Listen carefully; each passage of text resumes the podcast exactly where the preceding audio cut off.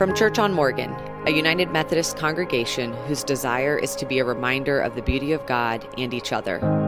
This podcast is a collection of Sunday teachings inspired by the Revised Common Lectionary and recorded weekly in Raleigh, North Carolina. And now, a moment of silence before this episode begins.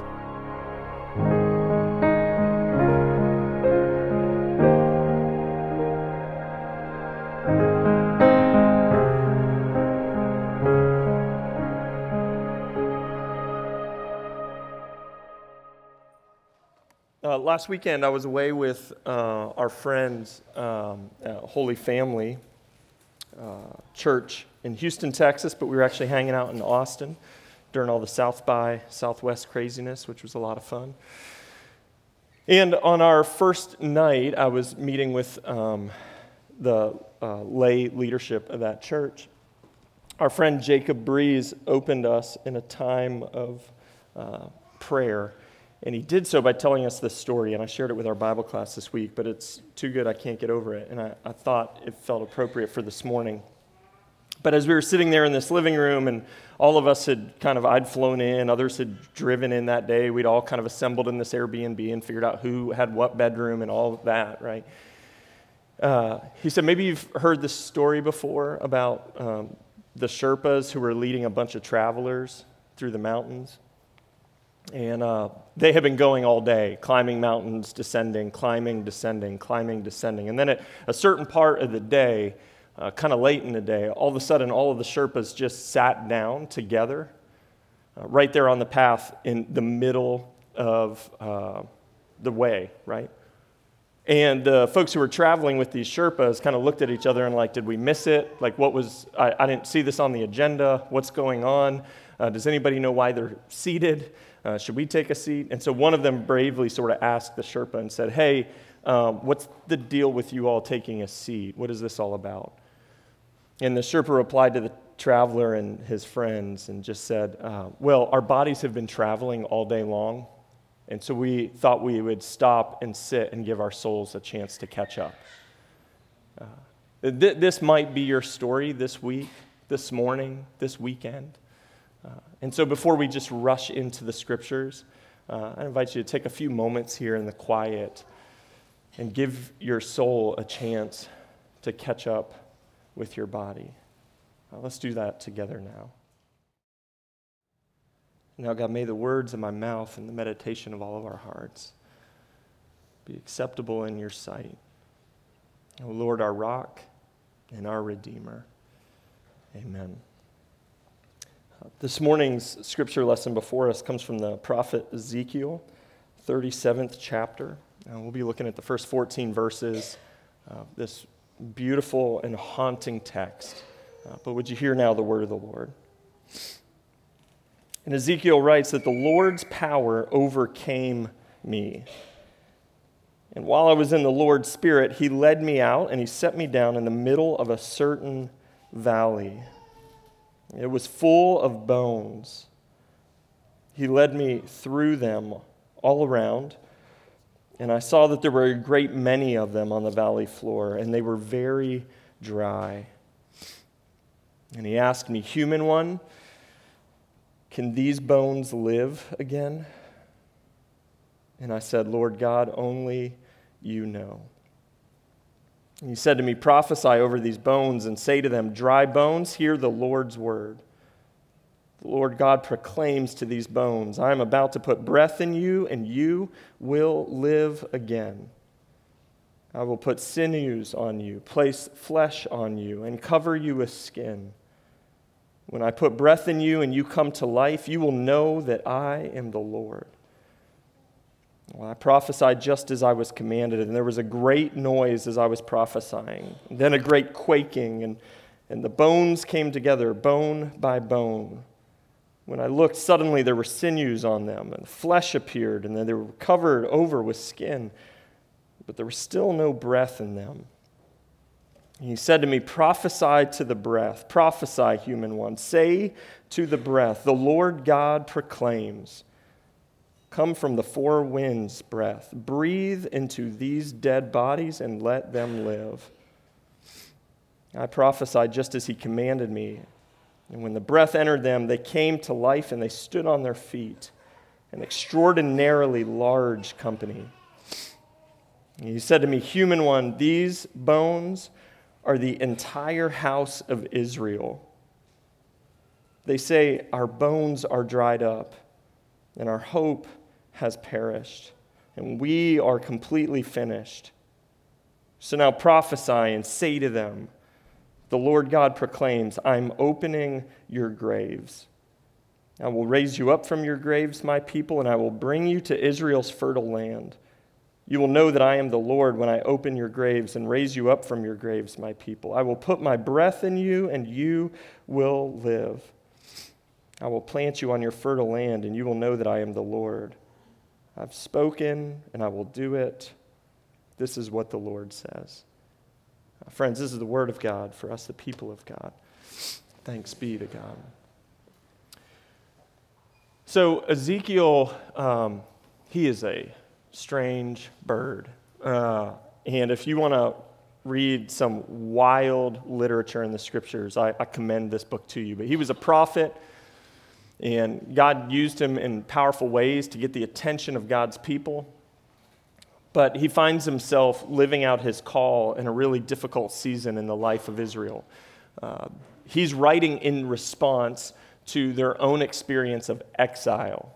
Uh, they, they had entered the promised land, they had received the fulfillment in the promise, everything that God had for them. Life was great. They turned away from God, and it just kept getting worse and worse and worse. And ultimately, it ends up in kind of the worst case scenario imaginable, which is they've They've been conquered by an outside army. They've been dispersed to the wind. And they've lost their homes. They've lost their zip codes. They've lost family and friends. They find themselves in a foreign land, in a place they don't even speak the language, right? Uh, ruled by kind of an oppressive regime. And Ezekiel, in that place, talking to these people who have been completely cut off from everything that felt meaningful to them, uh, still unable to get over the fact that their own temple and holy city was destroyed, uh, are just sad to the bone. The, the psalmist says that, um, that their enemies would mock them and say, Why don't you guys sing us some of those happy, clappy praise songs uh, we've heard so much about? And, and they said, We hung up our harps a long time ago. We can't sing the songs of God in a foreign land. Uh, th- these people don't even sing anymore. Right? This is the darkness that they're walking through. And so Ezekiel tells us that one day, uh, when he was in kind of the spirit of the Lord, uh, God led him to a place. When I was reading this text this week and trying to make sense out of what am I reading here? What does it remind me of? The first thing that came to mind is it sounds a lot like a guided meditation we have any headspace or calm users in the house, right? Here we go. Uh, I'm going to attempt uh, my very like bad um, go at this. All right. So if you would, I'm going to lead you on the same kind of guided meditation that Ezekiel was led on. I wish I had that good yoga voice and knew all the smooth phrases, but let's just do this together. I think this is helpful for our time. But if you would, for just a second, maybe close your eyes Settle into your chair. Get comfortable for a few seconds. Relax your shoulders and your jaw. I want you to imagine that you're in a deep valley. This valley is out in the desert somewhere. And um, it's the middle of the day. The sun is up high, baking down on this burnt piece of creation. And you're all alone in the heat of the day at the bottom of a valley. And you begin to look up on your left at the cliffs and you realize they're so high and so steep that there's no way you're getting out over there. And so you look to the right, and there on the right, once again, you see another steep cliff. with no stairs or no access out of this valley. You begin to look all the way down, north and behind you, south, and everywhere you turn, and as far as you can see, up and beyond, you are, you are closed in. You are stuck. You are at the bottom. In the middle of all this heat, uh, as you find yourself in the middle of this valley, wondering how you got yourself here and if you'll ever get out of here, um, you begin to look down. And as you look down at your feet, in the dust, in the dirt, you begin to make out what looks like a bone, something that's long been dead, profoundly dry and cracked and bleached by the sun. And the closer you look at it, you start to wonder what kind of animal this might have been from. And as you glance a little further out, you see another bone and then another bone, and then all of a sudden, the horror of it, you, you see a skull, a human skull. And you immediately jerk your head away, only to see countless bones in every direction. The human remains of thousands upon thousands of people just tossed around. You begin to wonder what could have possibly come among these people that they would suffer such a fate, not only to be killed in this fashion, but then to be left in the dirt, to not be given a proper burial. What shame must have they had participated in? To be this despised.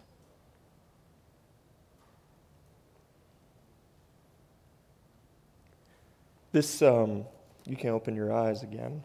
Um, I haven't had that guided meditation on calm or headspace yet. Most of the meditations that I've been led on lead me to the most beautiful field or prairie of a cabin on the top of a hill, of a stream that's flowing beneath. Can you hear the water, right? And God says, I'm going to take you on a trip, Ezekiel. I want to show you something. And he takes him to this horrible scene. And he says, I want you to look. Open your eyes. I want you to see everything around you. Take it all in. Uh, Debie Thomas, one of my favorite preachers, says that Lent is the season that we give death its due.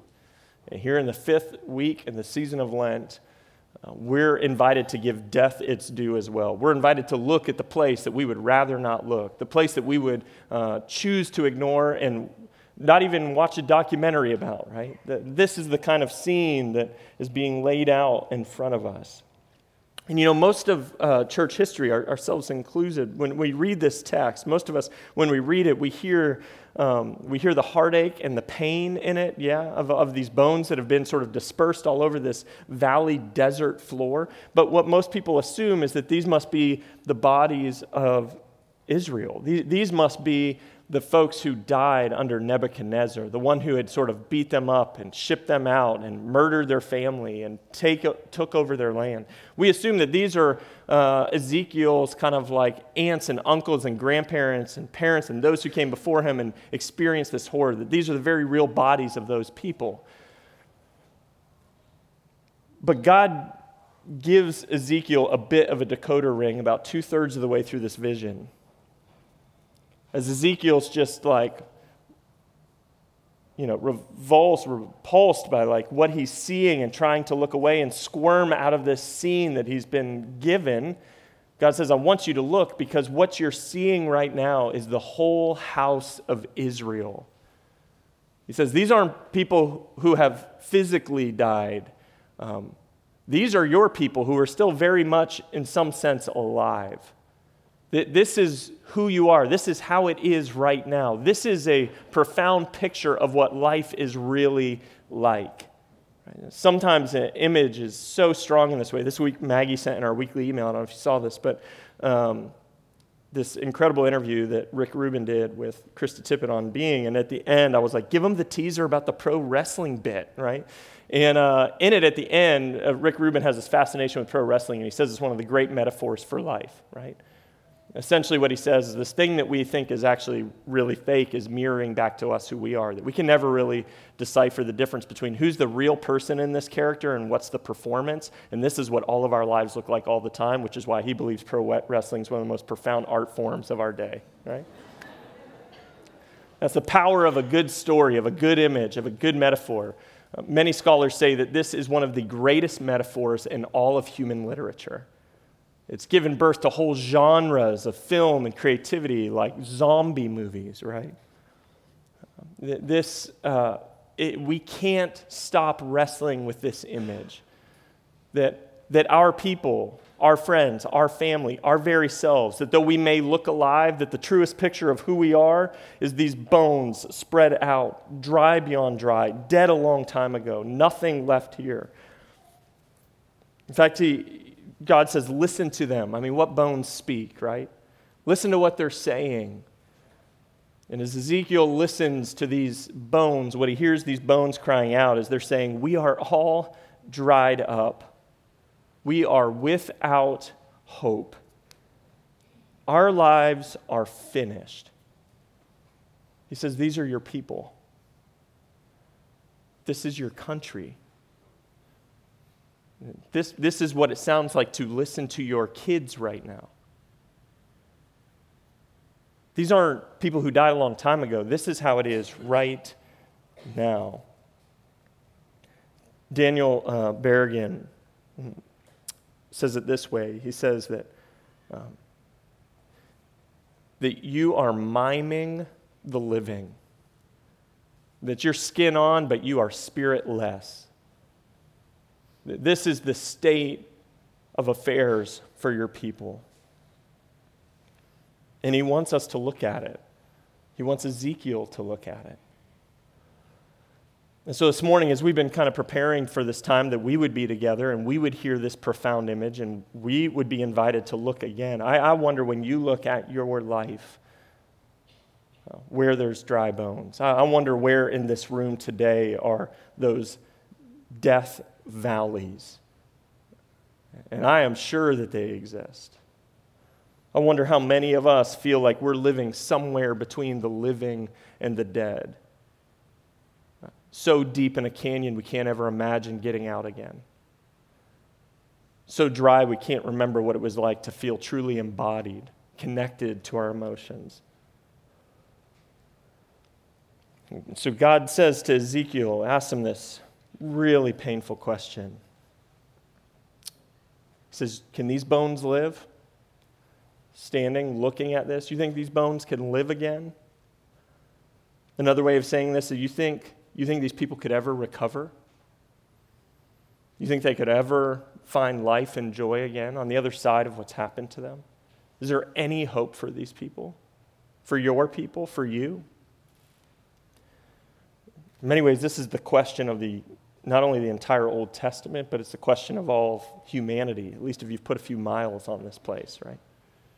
Can these bones live? And Ezekiel replies back, Lord God, only you know. I got no idea. And so then um, God says to Ezekiel, Well, here's what I want you to do. I want you to prophesy over these bones. I want you, I want you to speak to these bones. I want you to address the dead, right? And, uh, and like Ezekiel, many of us, if you've ever been in that position, sitting on the other side of someone who's skin on but spiritless, somebody who's been so dry for so long that you yourself look at them and go, Can these bones live? I only God knows.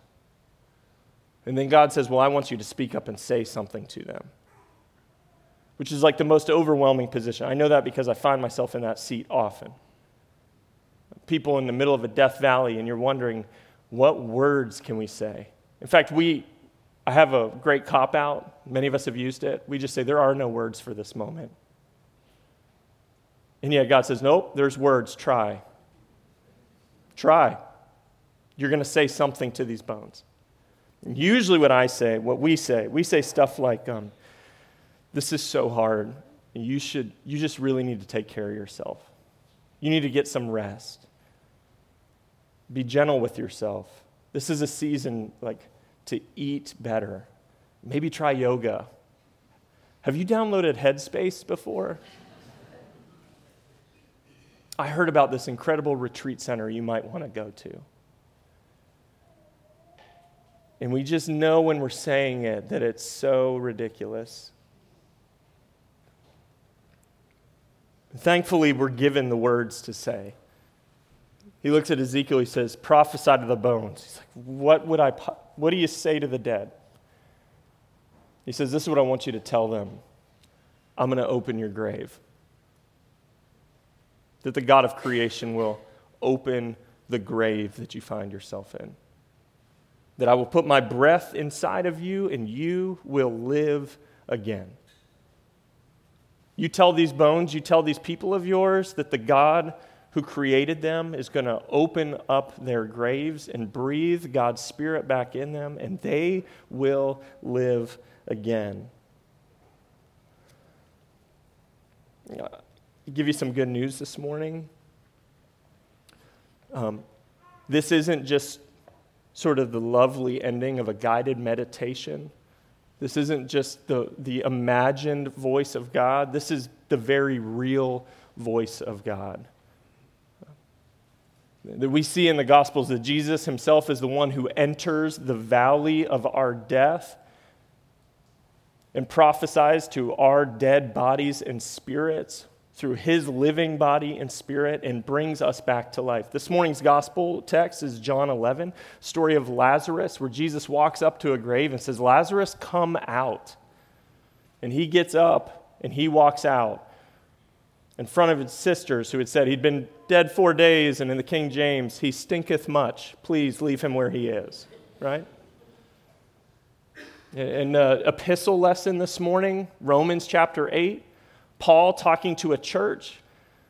He looks at these people living on the other side of Christ's death and resurrection, and he says to them, If the same spirit that was in Jesus that raised him from the dead is now in you, surely that spirit can breathe new life into your mortal bodies. That this isn't just um, the end of a guided meditation, it's the very voice of our God, speaking to all those who find themselves in Death Valley, dried up, feeling like their days of joy are long behind them. This short text has this one Hebrew word in it, uh, ruach, or ruach, uh, 10 times. It's the Hebrew word that gets translated as breath and spirit, right? Over and over and over again, God's reminding Ezekiel who put the breath in you in the first place? Uh, which of you took your dusty selves and breathed life into you, right? None of you did. This is the work of God. This is what I do. I take breath and I put it into dry, dusty, dead things and I make them come to life. And so this morning, as we sit with this powerful image and allow it to do its work, inviting us to look at long ago dead spaces that we have tried to make peace with and, and once again give death its due in the season of Lent, and remember that this is not what you were made for, this sort of living, this sort of way of being.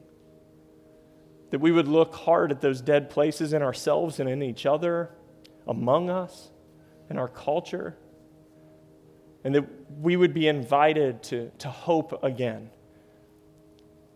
And, and so this morning, as we try to embody this uh, deeply embodied metaphor, um, it felt appropriate that we would end our time with what's called a breath prayer. Some of you may have experienced this before. It's just a simple way that the church has been praying since the third century. But often it's a, a short mantra that on the inhale, you would have a phrase that you would bring to mind. You'd hold your breath for a few moments, and then on the exhale, another phrase, right? So the most famous breath prayer would be Lord Jesus Christ, inhale, have mercy on me, a sinner. Exhale. It's a great Lenten prayer. Inhale, Lord Jesus Christ, have mercy on me, a sinner. Lord Jesus Christ, have mercy on me, a sinner. There's something about connecting our bodies to our prayer um, that feels um, wildly healing.